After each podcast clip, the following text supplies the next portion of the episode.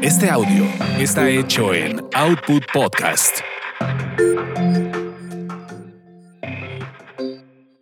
Las chicas listas revisan, planifican, emprenden y sobre todo toman buenas decisiones. Bienvenidos a Las chicas listas, un podcast de finanzas cotidianas y desarrollo laboral con Ivonne Vargas y Verónica García de León.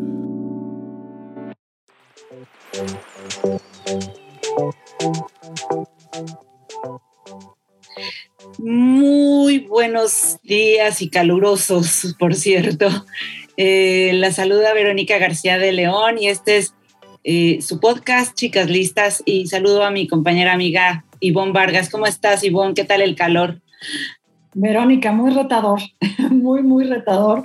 Eh, seguramente continuaremos con días así de calurosos, pero siempre les hacemos la invitación a las chicas y los chicos listos que nos escuchan que permanezcan porque eh, les traemos información relacionada con, con carrera que puede ser de mucho interés. Así que arrancamos este podcast.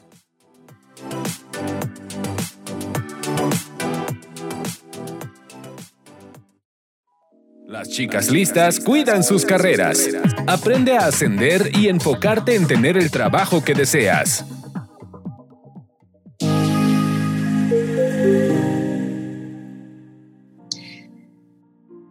Oye, pues sí, eh, justo en estos momentos de, pues de muchas inquietudes en el, en el país en torno a cómo está la economía, quizá como eh, todo este fenómeno de la pandemia nos ha conducido a, a un momento de cierta dificultad para algunos, ¿no? Tanto en el tema de trabajo, de las oportunidades que hay y del tema económico. A, muchos, eh, a muchas personas les ha surgido el interés de probar suerte en otros lados y no es algo reciente, ¿no? O sea, honestamente desde mucho Estados Unidos siempre se ha visto como un mercado interesante para probar suerte.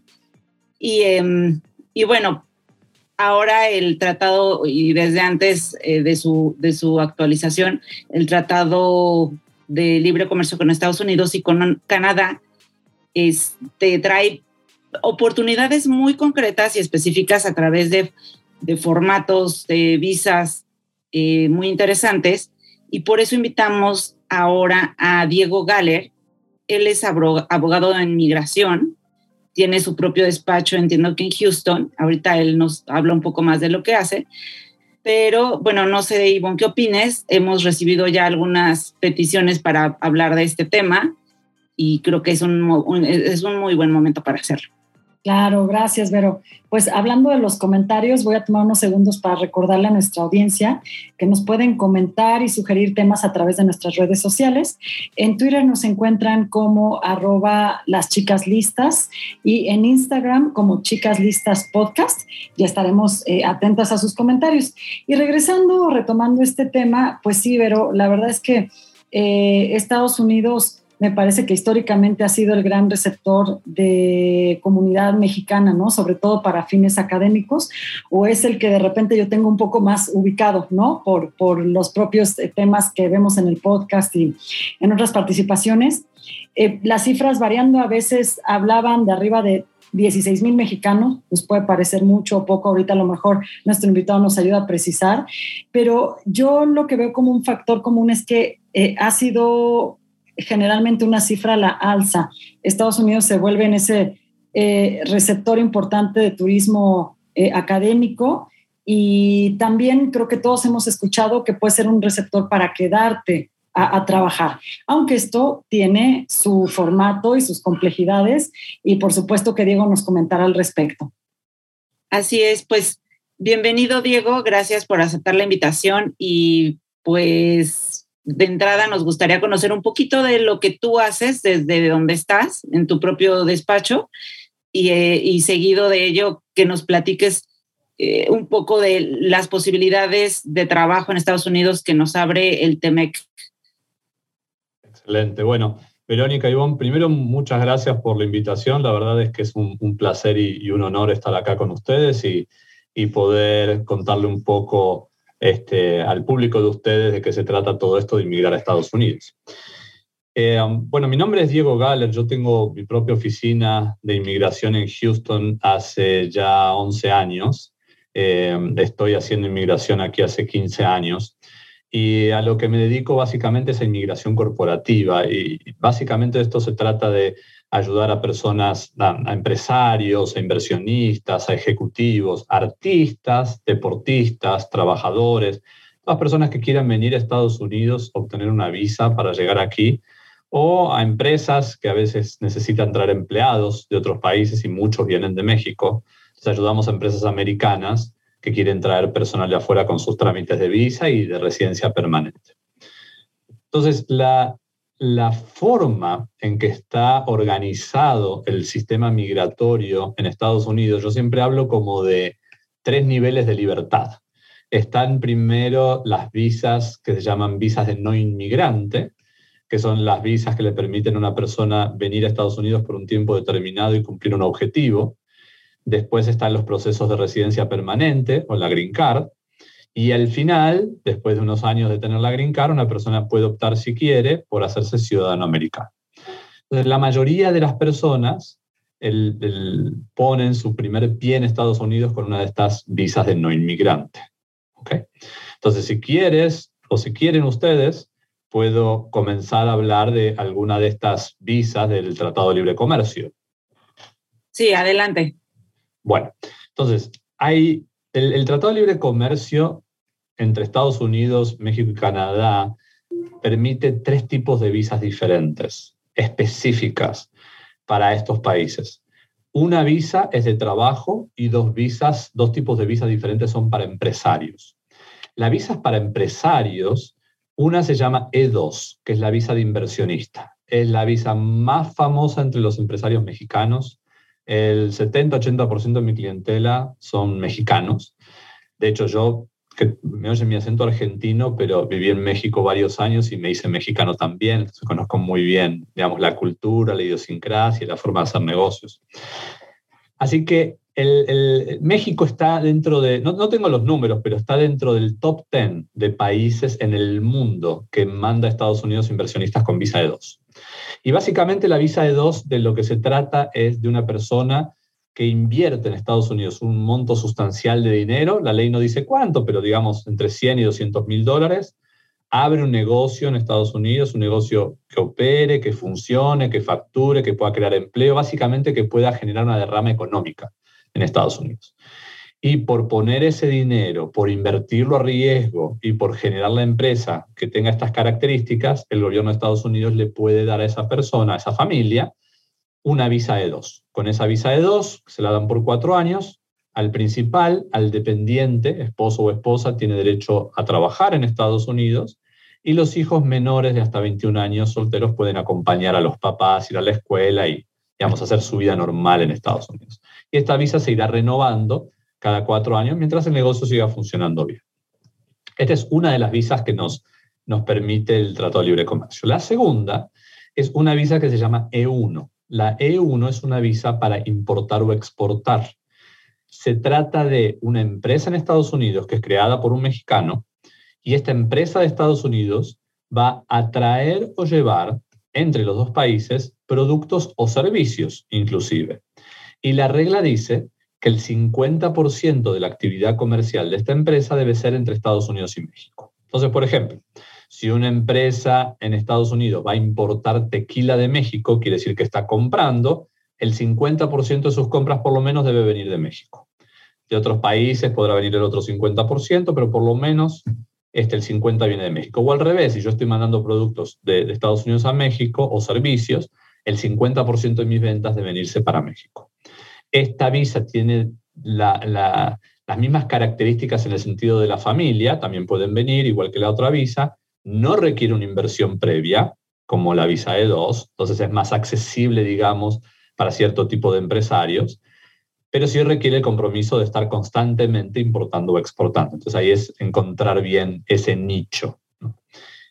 Y la tercera visa que permite el Tratado de Libre Comercio es una visa de trabajo, es una visa que se llama TN, que es una visa para profesionistas. Entonces el Tratado de Libre Comercio determinó que hay cierta necesidad de profesiones en Estados Unidos y que le permite a mexicanos o canadienses de una lista específica de profesiones poder solicitar esta visa siempre y cuando estén patrocinados por alguna entidad. Y dentro de esta, de esta lista están contadores, abogados, ingenieros, maestros docentes universitarios, este, biólogos, doctores, dentistas, diseñadores gráficos. Hay una variedad muy grande de profesiones si una persona tiene una oferta de trabajo, puede obtener esta visa relativamente fácil en el consulado americano siempre y cuando cumpla los requisitos.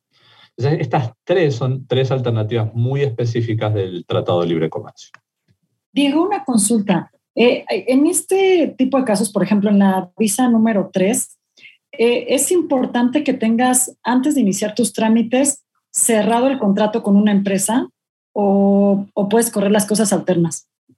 A ver, tiene que haber una oferta de trabajo. el consulado exige una carta con ciertos requisitos que tiene que tener una oferta de trabajo ya real de una empresa. Esa empresa normalmente es una empresa americana.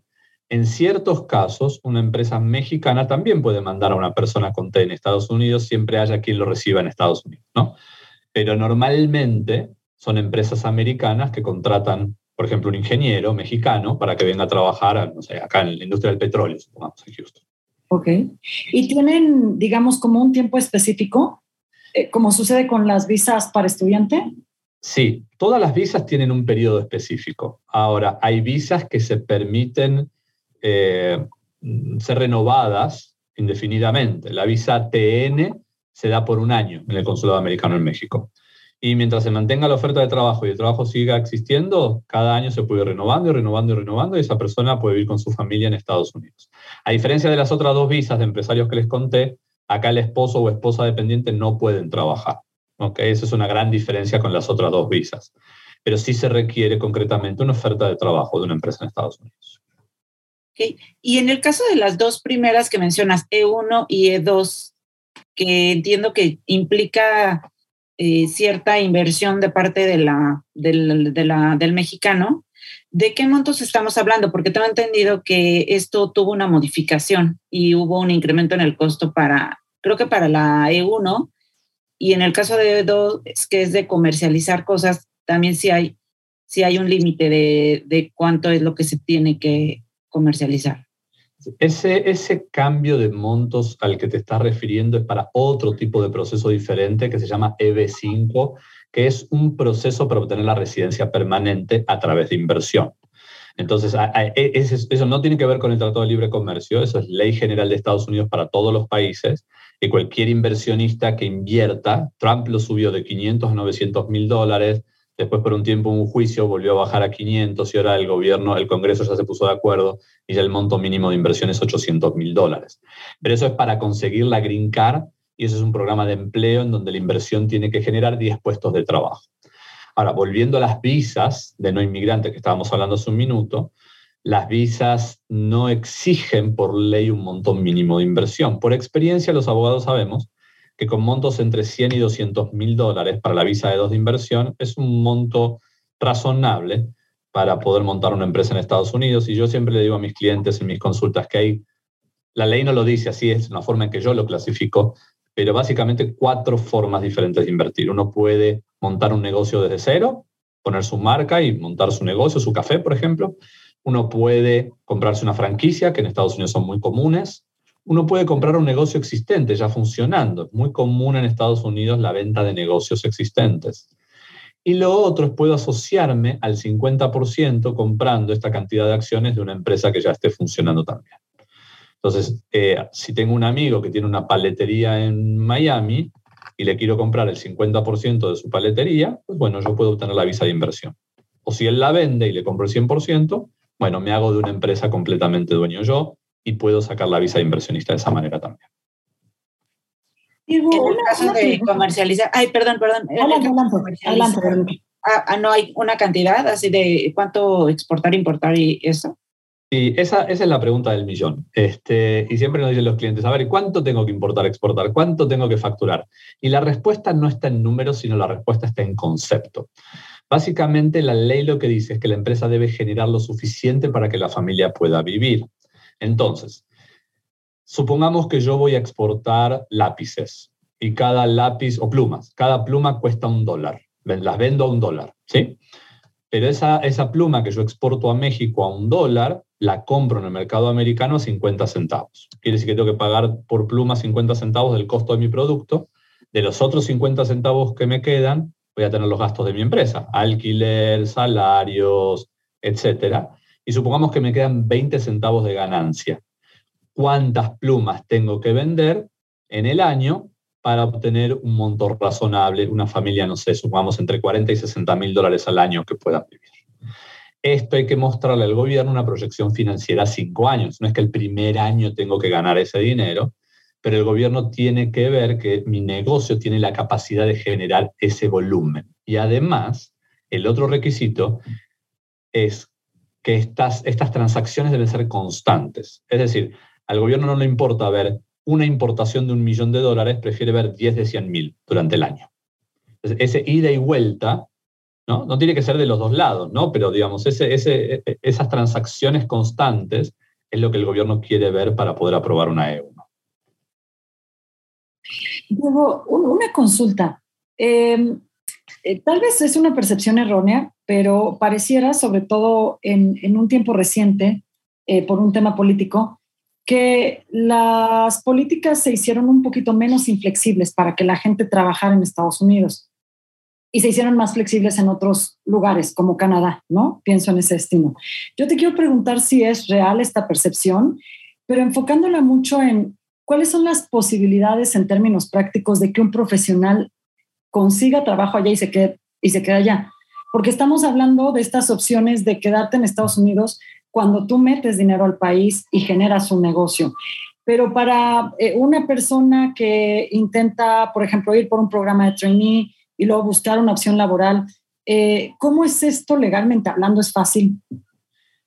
Bueno, a ver, tu pregunta tiene dos respuestas diferentes. Gracias. por, una parte, por una parte está qué, qué, capacidad tiene de conseguir trabajo una persona y la otra es qué tan fácil puede ser el trámite migratorio. Digamos, tiene dos formas de enfocarse. Exacto. sí. desde, desde, el punto de vista migratorio, obtener una visa TN no es complejo. Los requisitos son bastante sencillos en general.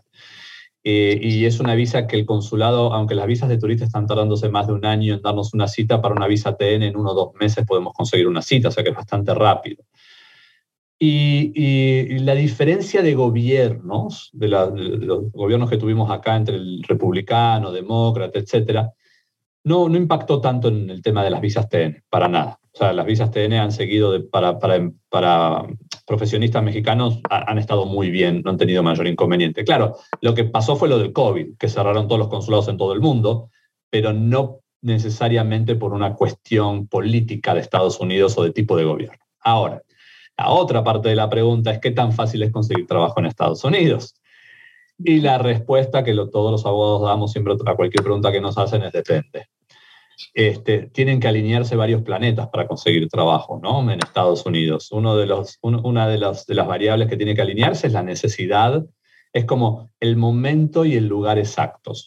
Tiene que haber una necesidad de una empresa, esa empresa no tiene que estar pudiendo normalmente conseguir a alguien local, esta persona de México justo viene a, a llenar el espacio que esa empresa necesita, tiene todas las cualidades que la empresa necesita. Ahora, lo que sucede muchísimo en Estados Unidos, pero muchísimo, es que una gran forma de conseguir trabajo es a través de redes, lo que acá se llama networking. Así que, digamos, uno puede aplicar por LinkedIn y en todas estas páginas que existen en Estados Unidos a trabajo, pero la mayoría de las empresas americanas tienen una pregunta filtro al principio que es, ¿necesita patrocinio para trabajar? ¿Necesita una visa? Si no tiene permiso de trabajo, no, ni aplique uno se encuentra con ese filtro muy al principio, pero si uno empieza a hacer networking, uno se mete en las cámaras de comercio, en las asociaciones profesionales, empieza a conocer gente, pues haciendo networking es la mejor forma de conseguir trabajo. Entonces, donde uno se, se hace visible, uno se muestra y muestra lo que uno tiene a una persona de carne y hueso, que sea más fácil de ver y de conocer, la posibilidad de conseguir trabajo es más sencilla. Oye, Diego, y en el caso, en tu caso eh, eh, personal, en tu experiencia todos estos años, eh, ¿qué es lo que has visto que prefieren los mexicanos para para, para trabajar allá, para irse para Estados Unidos. ¿Para trabajar acá en qué sentido? a ver, explícame un poco más tu pregunta. Las visas, de las tres visas que hablas, ¿cuál es la más solicitada? Bueno, de las tres, la visa TN para trabajadores y la E2 de inversionistas son las más solicitadas. Las E1 de importación-exportación son un poco menos porque tiene que haber un nicho mucho más específico. Digamos, la E2 nos da mucha más flexibilidad. Cualquier comercio me sirve. Puedo ponerme un restaurante, puedo ponerme, no sé, una tienda de abarrotes, eh, una zapatería. Pero en la de importación-exportación tengo que estar manteniendo ese porcentaje constante de transacciones entre los dos países. Así que normalmente son empresas que ya se dedican o alguien que encuentre un nicho He tenido empresas que, no sé, traen camiones de limones de México a Estados Unidos todas las semanas. Empresas que exportan servicios de consultoría a cadenas hoteleras. Empresas que importan servicios este, de diseño de website. Eh, personas que, empresas que exportan aceite usado de carros para remanufacturarse en México. O sea, es tan amplio el tema de importación-exportación como imaginación existe. Además, el tratado permite eso con México, ¿no? Tenemos muchos aranceles que, no hay, que están o están reducidos, y eso favorece mucho. Pero la verdad es que la EDOS y la TN son, en mi experiencia, las, las que más se usan. Oye, Diego, una pregunta que me surgió mientras te escuchaba. Tal vez es muy obvia, pero creo que puede ser algo que, surge entre la audiencia. Si tú decides hacer negocios con Estados Unidos eh, eh, de manera tecnológica, por ejemplo, que me dedique a venta de arte y que tenga yo un contacto con galeristas en Estados Unidos, ¿no? Este ejemplo concreto. Eh, ¿Te pueden dar una visa y en algún momento hacer este trámite hacia la Green Card o necesitas físicamente estar con una oficina en Estados Unidos haciendo operación? Para que les den la visa a las personas es necesario tener en Estados Unidos montada una empresa con operación. Ok. físicamente tienes que estar ahí. Sí, o sea, la, visa de dos me permite ir y venir, pasar tiempo en México tranquilo, no hay problema con eso, pero la visa es para vivir. Ahora, eso no quiere decir que una persona pueda hacer negocios en Estados Unidos sin tener la visa, que es una cosa diferente. Justo. Entonces, yo puedo ponerme una empresa en Estados Unidos, puedo hacer comercio en Estados Unidos, pero si no tengo la necesidad de vivir en Estados Unidos, no necesito tener la visa. Yo puedo tener una empresa montada, puedo tener mis empleados, eh, que la están manejando, mi gerente y mis, las personas que lo operan. Y yo puedo venir una vez cada cuatro o cinco meses, una semana, a, supervisar y ver cómo va la empresa. No necesito una visa para poder comerciar. La visa es para poder vivir en Estados Unidos a través de un comercio que es distinto. Es, es cierto. Y otra pregunta asociada a esto rápidamente. Eh, si yo quiero poner el negocio eh, y, y, me acerco a una firma como la tuya, puedo tener aparte de la asesoría legal una asesoría de si mi negocio hace sentido, ¿no? Un poco como cuando en, las oficinas de propiedad de marca estás viendo, ¿hace sentido, no hace sentido? ¿O ustedes no ven nada de esa asesoría? Bueno, es una muy buena pregunta. En, en Estados Unidos, a diferencia de nuestros países de origen, hay mucha especialización. Nosotros somos abogados de inmigración y dentro de inmigración hay tanta variedad que nosotros nos enfocamos en una parte inclusive de tan amplio que es inmigración. Nosotros analizamos los negocios desde el punto de vista migratorio para asegurarnos que cumpla con los requisitos de inmigración. Ahora, tenemos un equipo de personas que son, cada uno tiene su empresa, digamos. Tengo un consultor de negocio de mucha confianza a quien yo le refiero los clientes que van a hacer su plan de negocio. Por ejemplo, parte de la visa es presentar un plan de negocio. Y ahí es donde uno se sienta con este consultor de negocios, ya analizar las variables financieras, la viabilidad del negocio, los costos de, apertura y la operación, cómo va a funcionar. Entonces, tenemos el equipo para poder recomendarle a nuestros clientes todos los profesionistas que van a necesitar para que su negocio sea exitoso. Ok, pueden correr con esa asesoría, ¿no? Sí, no, no la vamos a dar toda nosotros, no la vamos a dar toda nosotros, pero contamos con el equipo para que sí, sí puedan obtener esta, esta forma integral de análisis. Oye, Diego, y, y, ya embarcados en este, en este viaje de poner un negocio, eh, ¿Cómo has visto que, les ha ido a los mexicanos que han llegado para, o sea, no sé, con una franquicia, con, pues empezando desde cero con un negocio, como cuánto es lo que tardan en despegar y qué tan costoso es todo lo demás? O sea, es decir, eh, el, instalarte, escuelas, eh, mudanza, vivir, o sea, rentar, todo este tipo, todo el costo de vida que, este, que, que tiene, que implica el vivir allá. Bueno, como dije hace un rato, siempre los abogados contestamos con la palabra depende. Desde mi experiencia he visto de todo. Nosotros en nuestro, en nuestro despacho tomamos a los clientes cuando ya sabemos que, que sí lo van a hacer. Es decir, tenemos consultas de todo tipo, personas que están recién explorando ideas y que a veces nos contratan después de dos años, porque hasta que lo maduraron y lo hicieron y lo pensaron. La clave para mí, para poder ser exitoso en Estados Unidos, pasa por aprender la cultura de negocios americana no tiene que ver con un tema migratorio, un tema legal, sino es aprender de la cultura de cómo se hacen negocios aquí, que es completamente diferente a cómo se hacen negocios en Latinoamérica. E inclusive cada país de Latinoamérica, es diferente. Entonces, si uno viene como mexicano pensando que va a hacer negocios de la, la misma forma que lo hace en México, no le va a ir bien. Si no aprende esa cultura de negocios, no le va a ir bien. Ahora, si, si, si en vez de hablar, escucha, presta atención, abre los ojos, y aprende de cómo funcionan aquí las cosas, eso va, a ser muy exitoso porque Estados Unidos es una tierra de oportunidades gigante. Para poner un ejemplo, en nuestros países normalmente una persona que trabaja haciendo trabajo doméstico vive su vida haciendo trabajo doméstico, limpiando. Aquí en Estados Unidos, dos una persona o dos personas que hacen, que hacen trabajo de limpieza se suman, abren una empresa de limpieza y empiezan a prosperar y, les va bien y empiezan a contratar empleados y, digamos, con, con, un poquito nada más de pensamiento y un poquito de esfuerzo, la pueden hacer. Y he visto muchísimo de esos ejemplos, pero muchísimo. se es tierra fértil Estados Unidos, pero no tiene que venirse con la idea de, arremangarse y de ponerse a trabajar. Los dólares, no es como, como las películas, no, los dólares no crecen de los árboles. Uno llega, los arranca y ya está hay que trabajar y trabajar duro. Esa fantasía de que uno llega, pisa a Estados Unidos y ya empieza a ganar dinero, no, no, no es así. He visto muchos negocios fracasar también, pero la mayoría en general les va bien. Ahora, ¿cuánto tiempo? Pues depende de la naturaleza del negocio. Hay negocios que arrancan más rápido, negocios que se tardan más.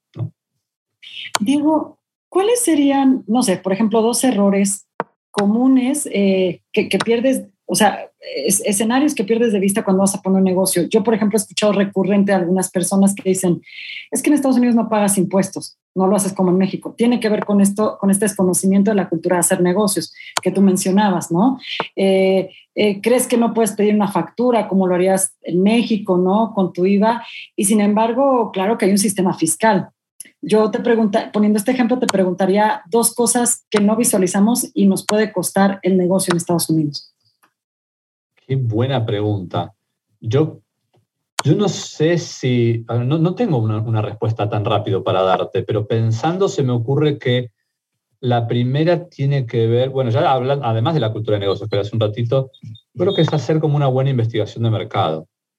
Eh, entender qué negocio voy a poner, dónde voy a poner y si ese negocio puede vender o no, porque el, más del 90% de los negocios cierran en el, en el primer año, quiebran se, cierran, se van.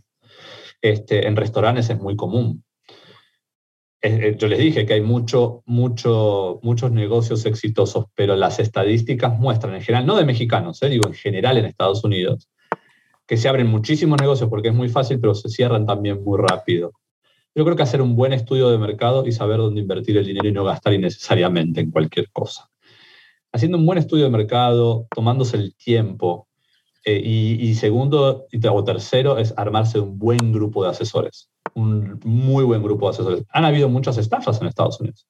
Hay mucha gente que le quita dinero a los extranjeros, que les promete el oro y el moro, y las personas se confían y les, les terminan robando. Acá existe eso también. Así que hacerse de un buen equipo de asesores es fundamental, que sean honestos, que sean diligentes, que sean profesionales. Buenísimo, Diego. Oye, y de la pregunta anterior, creo que quedó pendiente ver el costo de la vida. O sea, eh, ya que uno llega con el negocio claro y, bueno, uno tiene que hacer un gasto de, para instalarse y todo ese, eh, tú, tú de alguna manera ayudas en ese proceso, ya no te corresponde. ¿Y, qué tan caro es? Digo, también será qué tan eh, cara es la zona que eliges para vivir, yo lo sé pero digamos, hablando en términos eh, generales, ¿qué tan difícil es ese, ese, esa etapa de instalarte? A ver, nosotros no damos asesoría, lo que se llama car relocation, que es eso que tú estás diciendo, ¿no? Sobre escuelas, casas y todo eso. Claro, tenemos, como decía antes, el equipo de profesionales. Si una persona necesita seguro, seguro de salud, o necesita todas las cosas que necesita para, para reubicarse, le podemos recomendar las personas.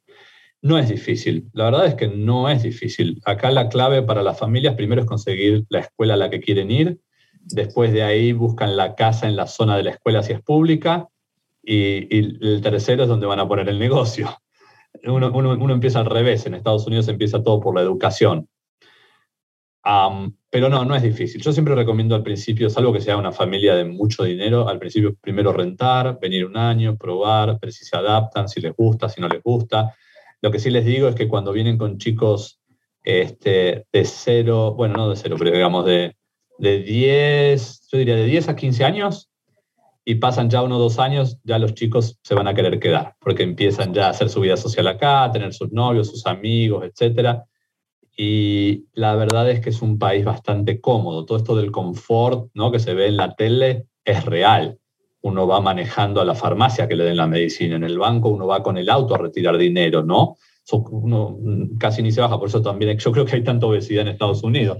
Hay mucha gente caminando, pero este, la verdad es que no, no es complejo ubicarse. Y hay ciudades que son más amigables que otras. Por ejemplo, Houston, donde estamos nosotros, la primera minoría hoy en día ya es latina. donde va uno encuentra gente hablando español. Y está cerquita a dos horas de México, ¿no? De por ejemplo. Perfecto. Oye, Diego, eh, pues un poco ya para cerrar esta charla y la invitación que se queda para que nos acompañes en otro episodio, eh, creo que una pregunta sería, eh, eh, con cuánto tiempo prepararnos para ese sueño americano. Y no lo digo de una manera eh, despectiva, ¿no? Eh, creo que la calidad de vida puede ser un atributo importante, lo que tú nos decías, una tierra fértil para hacer negocios y poderlo considerar, pero ¿cómo nos preparamos, digamos, con qué anticipación? Por supuesto, hay que prever también, por ejemplo, un costo por asesoría con una firma como la de ustedes. Y también preguntarte qué ciudad en Estados Unidos tú la ves como mucho más proactiva en esta recepción de negocios de mexicanos. Em, yo recomendaría comenzar por lo menos con un año de anticipación, porque hoy en día los trámites en el consulado están muy retrasados, hay procesos que se tardan de tres a seis meses, entonces si uno quiere empezar ahora para venir en agosto a que empiecen los niños en la escuela, ya no vamos a llegar. Eh, por lo menos un año yo recomendaría que empiecen y, lo más importante es educarse mucho, educarse, educarse, educarse antes de tomar la gran decisión de, de dar el salto. Y ciudades eh, pues la verdad es que es, depende de la oportunidad de negocio. Hay oportunidades de negocio hay mexicanos en todo Estados Unidos. Los tres polos más fuertes son Texas, California y Chicago, ¿no? Texas, Houston es muy pujante, San Antonio y Austin son muy buenas ciudades también, y Dallas, obviamente, también es, es una gran ciudad. En California, Los Ángeles, San Francisco, y hay mucha gente en San Diego obviamente por, el, por, por, ser ciudad limítrofe. Y bueno, Chicago parece que han habido muchos familiares hace muchos años que se han ido y han, han ido llevando a sus amigos y a sus familias hasta el norte, hace mucho frío, mucho más difícil adaptarse, pero es un gran polo. Las grandes ciudades ofrecen muchas alternativas, las pequeñas ciudades ofrecen un, mundo más cercano de persona a persona, ¿no? Más, como más personalizado y ciertas oportunidades de negocio que pueden ser interesantes en ciudades chicas también. Oye, Diego, y rápidamente, porque fue una pregunta de la audiencia, sectores que representen área de oportunidad en términos de negocios. Pues a mí los que me encantan son temas que tengan que ver con bebés, temas que tengan que ver con, con nutrición o cuestión física y temas que tengan que ver con mascotas los que no recomiendo son alimentos, es decir, restaurantes, si no tienen la experiencia y no tienen pasión por eso. Eh, no recomiendo empresas de transporte y logística, que en este momento hay mucha necesidad de mano de obra, no hay choferes básicamente. Uno puede comprarse tres camiones, pero no encuentra los choferes y hay que subirse a, a manejar. Y no recomiendo en general empresas de limpieza por lo mismo, porque a veces no hay mano de obra y uno tiene que terminar arremangándose y yendo a limpiar a las casas a las 7 de la mañana. Entonces, Salvo que uno analice muy bien el negocio y vea que puede conseguir los empleados, perfecto. Pero si no tengo experiencia en esas áreas, mejor esas son las que yo prefiero no meter. Perfecto. Diego, pues Muchísimas gracias. Qué, maravillosa información la que nos compartes. Gracias y... Oye, ¿hay un sitio que recomiendes? Perdóname. adelante, adelante. ¿Algún sitio que recomiendes como para ver este tipo de oportunidades o ver o indagar un poquito más de, cómo irse para allá, de sectores y esto? ¿Alguna, ¿Algún sitio en internet o...? Eh, tendría que buscar, la verdad, te, lo debo, se los voy a pasar después para que ustedes le pasen a la audiencia. Claro que sí. Muchísimas gracias, Diego. Nos despedimos eh, de este episodio de Chicas Listas recordándoles que nos comenten sobre esta plática que tuvimos acerca de vivir y hacer negocios en Estados Unidos a través de nuestras redes, en Twitter, las chicas, las chicas listas y en Instagram, Chicas Listas Podcast. Me despido, Verónica. Gracias, Diego, y nos escuchamos en otro episodio. Gracias, Diego. Gracias, un placer estar con ustedes. Cuídense mucho.